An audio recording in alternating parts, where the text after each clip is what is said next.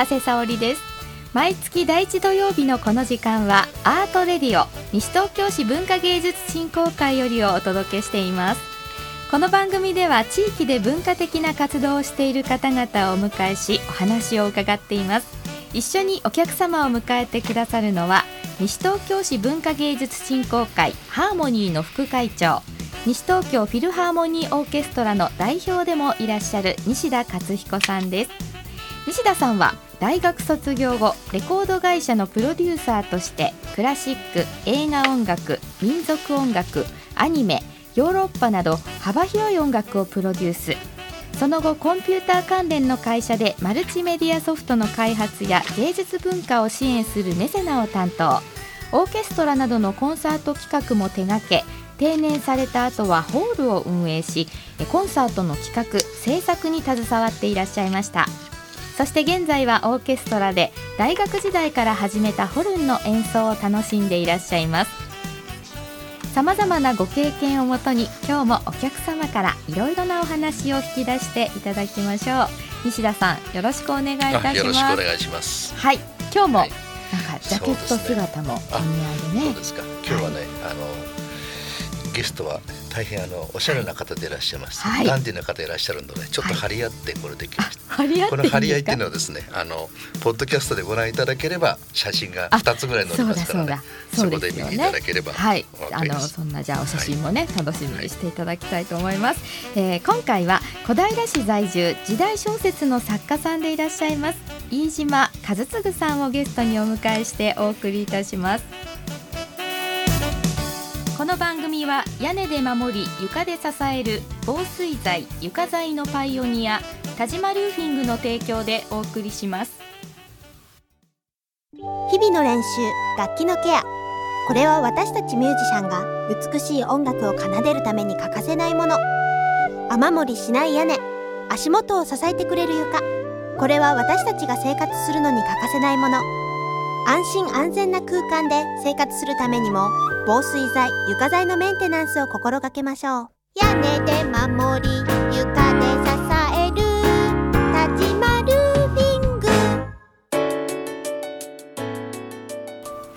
れでは西田さんお話を伺っていきましょう、はい、ゲストの小平市在住時代小説の作家さんでいらっしゃいます飯島和次さんです。よろしくお願いいたします。よろしくお願いします。はい飯島さんよろしくお願いします。よろしくお願いしてます。はい。いやあの西田さんが張り合ってるっておっしゃってましたけど 飯島さんやっぱりおしゃれでいらっしゃいますね。違いますからね。私は張り合ってもあの、えー、表向きだけでして。今日はダンディーなお方お二方に噛んじゃった。囲まれて。ね。幸せですあのえ幸せです、はい。はい、あの飯島さんはね、はい、あの時代小説の作家さんでいらっしゃるということですけども、えー、あのああと小平市在住なんですが、えー、ご出身も小平なんですか？あのね私、はい、生まれは大阪なんですよ。大阪なんですか、えー、で大学まで大阪にいましたから、はい。えー、で卒業してからこっちに出てきて、はい。えー、でももうもう三十数年、はい。えーえー、じゃそれからもずっと小平あそうです。いやあの最初はね、はい、あの杉並区にいたり、はい、えー、練馬区にいたり、はい、で田無にもね5年ぐらい住んでそうなんですか。で小平はもう十数年住んでますけれども、はい、じゃあもうちょっとこのエリアのね。そうですね、はい、西東京市文化芸術振興会と言いながらですね、西東京市にお住まいでない方でも、西東京市の文化にいろいろと、えー、関わりがいらっしゃる方っていうことで文化芸術振興会に入っていただいてるんですけどね、はい、今まであのは、えー、クラシックの人だとか音楽系だとかそれから古典芸能とかそういう方が多かったんですけども、はい、今回初めてこの間は切り絵作家の小出さん出ていただきましたね、はい、からカメラマンの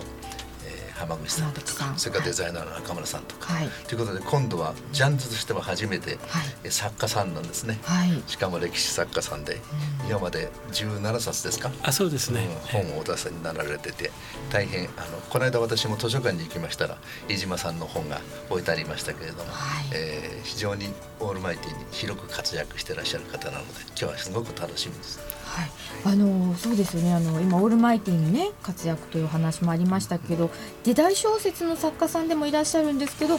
いろいろとやってあそうですね。あのまあ本業はまあ時代小説を書いてるんですけれども、はい、あのそれ以外にあの映画をあのほぼ毎日のように見てるというね、日本映画ペンクラブの会員でもいらっしゃったり、えー、はい、はい、毎日ですか？ほぼね毎日。あの、だから今年もう90本ぐらい新作を。今年になってからえっと5か月まで経ったぐらいですけど、はい、それで90本ですか、はい、え？だってあのフェイスブックを拝見しますとね、はい、えー、お昼試着室に行って夜はこれの試写だとかその間にあの飲んだりとかですね。あの推理作家クラブであったりとかですね。そういう非常にほとんど毎日お出かけになるので、ね、いやそうでもない。ですいや相当出てますね、い。やでもあと気になったのが、あの日本シャーロック・ホームズクラブ。あはい。の会員ということなんですが、あの、はい、シャーロック・ホームズがもう昔から好きで、はい、であのシャーロック・クラブっていうのがあの1977年に、えーできまして今年40年ですね、はい、で私その創立の翌年にまだ大学生だったんですけど、入会してだから39年間あの入会して、えー、シャーロック・ホームズの ことをいろいろ。すごいですね。あのねお召し物とかもやっぱりそういったシャーロック・ホームズの。あの、ね、ディアストーカーとかね、はい、あの帽子ですけど、はい、それからとインバネスコートというね、はい、ケープケープのついたああれもね昔、ね、あれも昔ね、あの買ったことがあっての今今でもほとんど着る機会はない。んですいやひょっとしたらね今日それでいらっしゃるんじゃないかとちょっと暑いから。暑いなんじゃないですか。真冬だったらそうですね。暑いのもいやなかなかね様になってますよ。あの背も高くてねタップあるのですごく様になっているので。やっぱりずっと好きだとそういったお洋服も似合うようにねなってきちゃうのかもしれないですよね。なんかシャーロック・ホームで憧れて、えーそういったなんかまあ大学生の時にじゃこのシャーロック・ホームズクラブに入られたってことなんですけど、えー、その頃からこういった、えー、小説の書こうとか。あの学生時代はね、はい、私あの大阪芸大というところに、はい、あの舞台芸術学科というね、演劇を勉強してたんではい、で将来はこう演劇とかそういうあの脚本戯曲とか、そういうものを書く仕事をやりたいなとずっと思ってたんですけど、でまあ、ちょっと横道にそれて今小説を。でも一貫してその時から歴史小説だとか、あの江戸の地域のことだとかそういう推理。えあの江戸時代はそうです。昔から好き。子供の頃から、うん、あの時代劇あの映画とかテレビの時代劇を見るのが好きででああいうそれに憧れてる時にシャーロック・ホームズも好きになったのでだからあの今自分が書いてるあの小説っていうのはあの謎解き物の時代劇という、だから、うん、だからシャーロック・ホームズと江戸時代をこう組み合わせたようなもの、はい、なかなか面白いですね。うん、時代こう時代小説っていうとちょっとなかなかこうお若い方とかにねハードルがもしかしたらあそうです、ね、難しそうって、はい、あのまあ、もちろん時代にすごく興味を持っている方はもう真っ先に読むんでしょうけれども難しそうって思う方もね結構いらっしゃるかなって思うんですけども、ね、読者の方は、はい、高齢者の方がね結構多いみたいで。ただ私はあの、はい若い人に読んでみたい読んでいただきたいなと思うんで、はい、けども本当分かりやすい文章で、あの軽い話ねどっちかというとユーモアがあるような、そういうものをねで主人公も若い青年があの主人公でっていうような。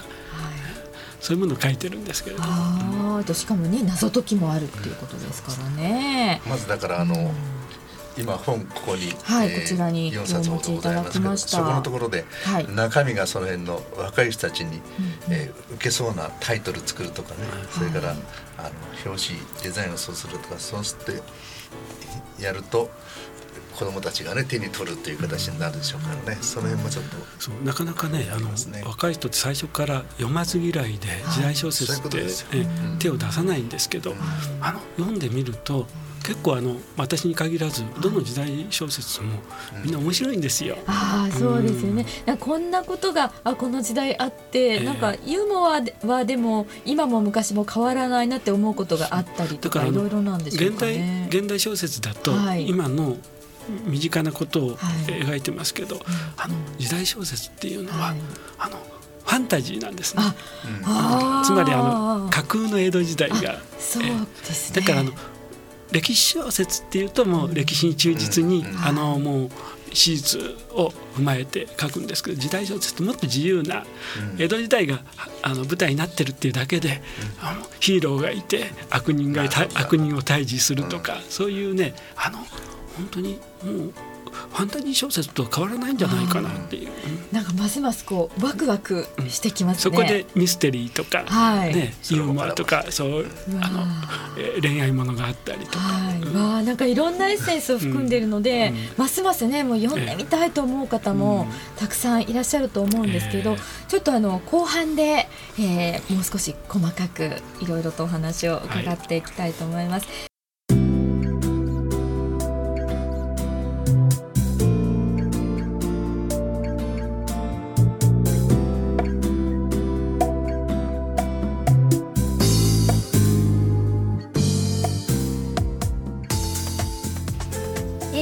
ニューシネマパラダイスより愛のテーマお送りいたしました。いや素敵な曲でしたけれども、ね、はい。それでは後半も引き続き飯島和次さんにお話を伺っていきましょう。よろしくお願いいたします。よろしくお願いします。はい。今あのねこの時代小説ファンタジーというお話もありましたけども、はい、実際に、えー、その飯島さんの書いていらっしゃる本についてもう少しね詳しく伺っていきたいのとあの年間でどのぐらいあ去年はね、はい、あのー、結構忙しくて、はい、5冊出しました。1年間に5冊ですか、えー、あの文庫の書き下ろしなんですけれどはい、はい、えーすごいですね。え、どういうあのさっきのえっとあの半半年約半年で90本の映画も驚いたんですが、それ以上にあの1年間に5冊というのはどういうペースで書かれるんですか？一、冊だって2か月ぐらいで。はい、ただまあ書いてるばっかりだけななくて、はい、書きながらその暇に映画見に行ったり お酒飲んで入れる時間もあってですけれども。いやもう人生謳歌ですよ本当に。あの、うん、ストーリーとかっていうのは。まあどういうふうにあのね大体江戸の話、はい、江戸のまあなんていういろんなあの知識っていうのはあるから、はい、だからそれに合わせてあ今度はどういう話にしようかなっていうね、でまあ謎解きで、えー、主人公がひわかかっこいいヒーローで、はい、そういうようなことをいろいろ考えながらどういう話にすれば面白いか。で私あの映画が結構好きなので、はい、結構ねハリウッド映画とかね、はい、のあの題材が、はい、あこれはあの江戸時代に置き換えたらどういう話になるだろうとかっていうのも、えー、すごいですねやっぱりね。やっぱりテーマはねいつもこうなんかこう全てのことから世界がわーっとこう、えー、広がっていってここにギュッと詰める、まあ、あのファンタジーで、まあ、架空のフィクションですけれども、はい、でもあの江戸時代のあの史実っていうのもちゃんと踏まえてないと書けないんで,、ね。例えばね去年書いたこのはい、えー、顔のない絵師という。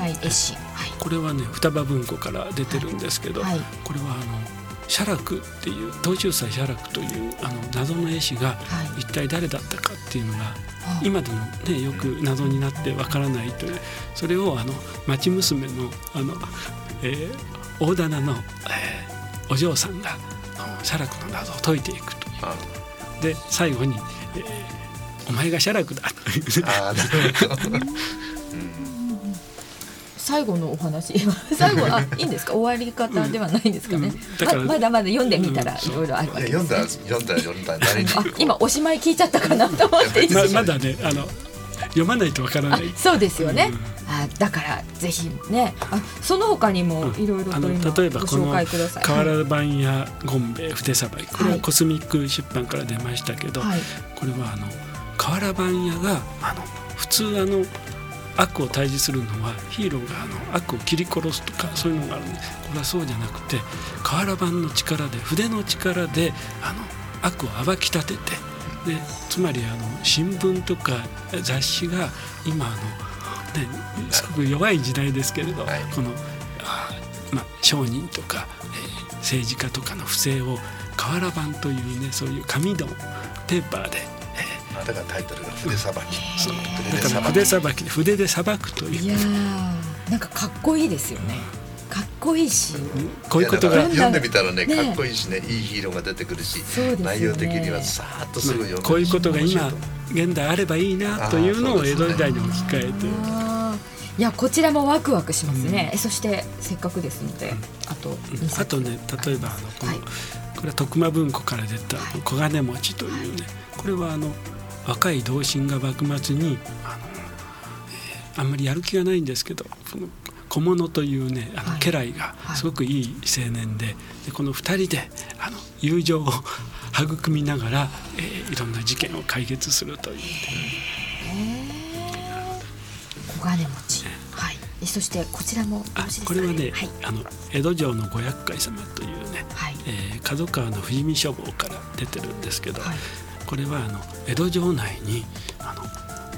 お文庫というあの、まあ、え徳川家の図書館みたいのがあって、はい、そこに幽閉されてるある人物が、うん、あのまあなんて、えー、えー、その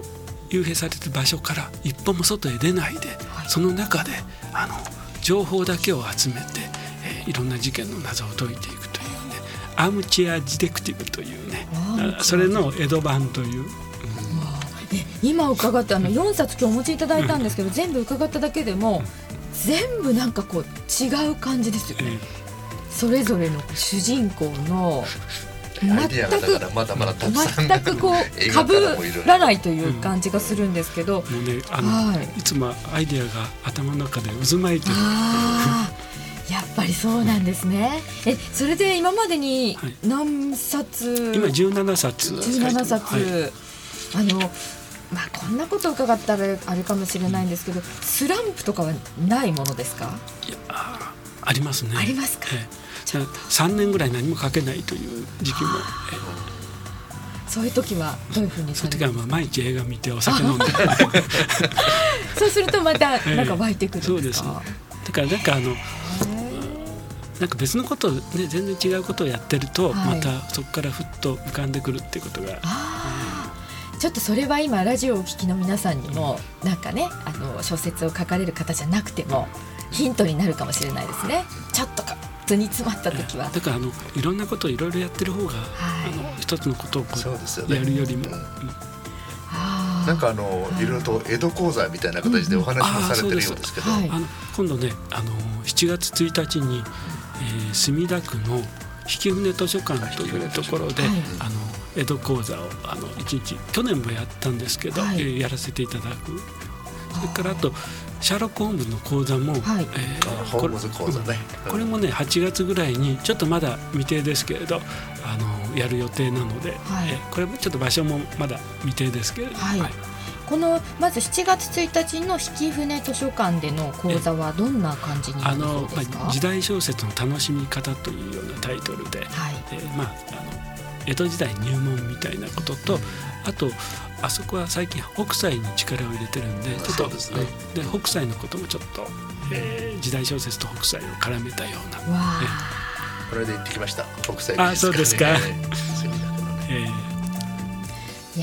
好きな方にとってみればね、はい、もうたまらないですよね、直接こうやって小説もね書かれている飯島さんの講座を受けることがねできるってことなんでぜひ7月1日引舟図書館のね、はい、講座にもお越しいただきたいですね。はい、はい、えー、それではあの飯島さんもういろいろお話を伺いたいんですけども、そうですねちょっとお時間の関係であのこれからどんなことをやっていきたいですか？ああのね今時代小説も、まあ、はい、あのアイデアもいろいろあるんですけど、はい、それ以外の本もね、はい、今ちょっと一冊、えー、考えてますので、はい、また、えー、近々実現するんじゃないかと思ってます。そうですか、またその時には、はい、はい、ご報告いただけたらと思います。では、えー、最後にラジオをお聞きの皆さんに一言お願いいたします。あ皆さんあの、えーよろしくお願いいたします。またこの名前で書店で見かけたら。そうですね。はいあのあいうえおから言っても飯島さんはすぐですから、ね、上の方から見るとそうだ。さっと、ね、そうですよね。すぐ見当たりますのでね、はい、図書館でもすぐ見つかります。はい。えぜひワクワクしながらね。手に取ってあのまず最初読んでみるってことですね、はい、読まないと本当にわかりませんか？ら、うん、そうですね、二三ページ読むとすぐ引き込まれていきますのでね、はい、あのなんかね、あの読まず嫌いじゃなくて、時代小説、ね、私の本に限らず、はい、いろんな若い人に時代小説読んでいただきたいと思ってます。ね、また飯島さんの本からその時代が好きになって、もっとその時代に興味を持つという方もね、増えてくるかもしれないですね。そうなると嬉しいですね。はい、ね、ぜひ、はい、まず書店で手に取ってみてください。はい、ということで、今日はありがとうございました。ありがとうございます。はい、小平市在住時代小説の作家さんでいらっしゃいます飯島和次さんをゲストにお迎えしてお話を伺いました。どうもありがとうございました。ありがとうございます。ありがとうございました。時を超えて受け継がれる優しいハーモニー。心に残るメロディーは日常生活を豊かに彩ります。強い日差しや雨から私たちを守る屋根。滑ったり転んだりしない安全な床。何気ない毎日を確かに見守る防水剤、床材は安心安全な暮らしを守り支えてくれます。屋根で守り、床で支え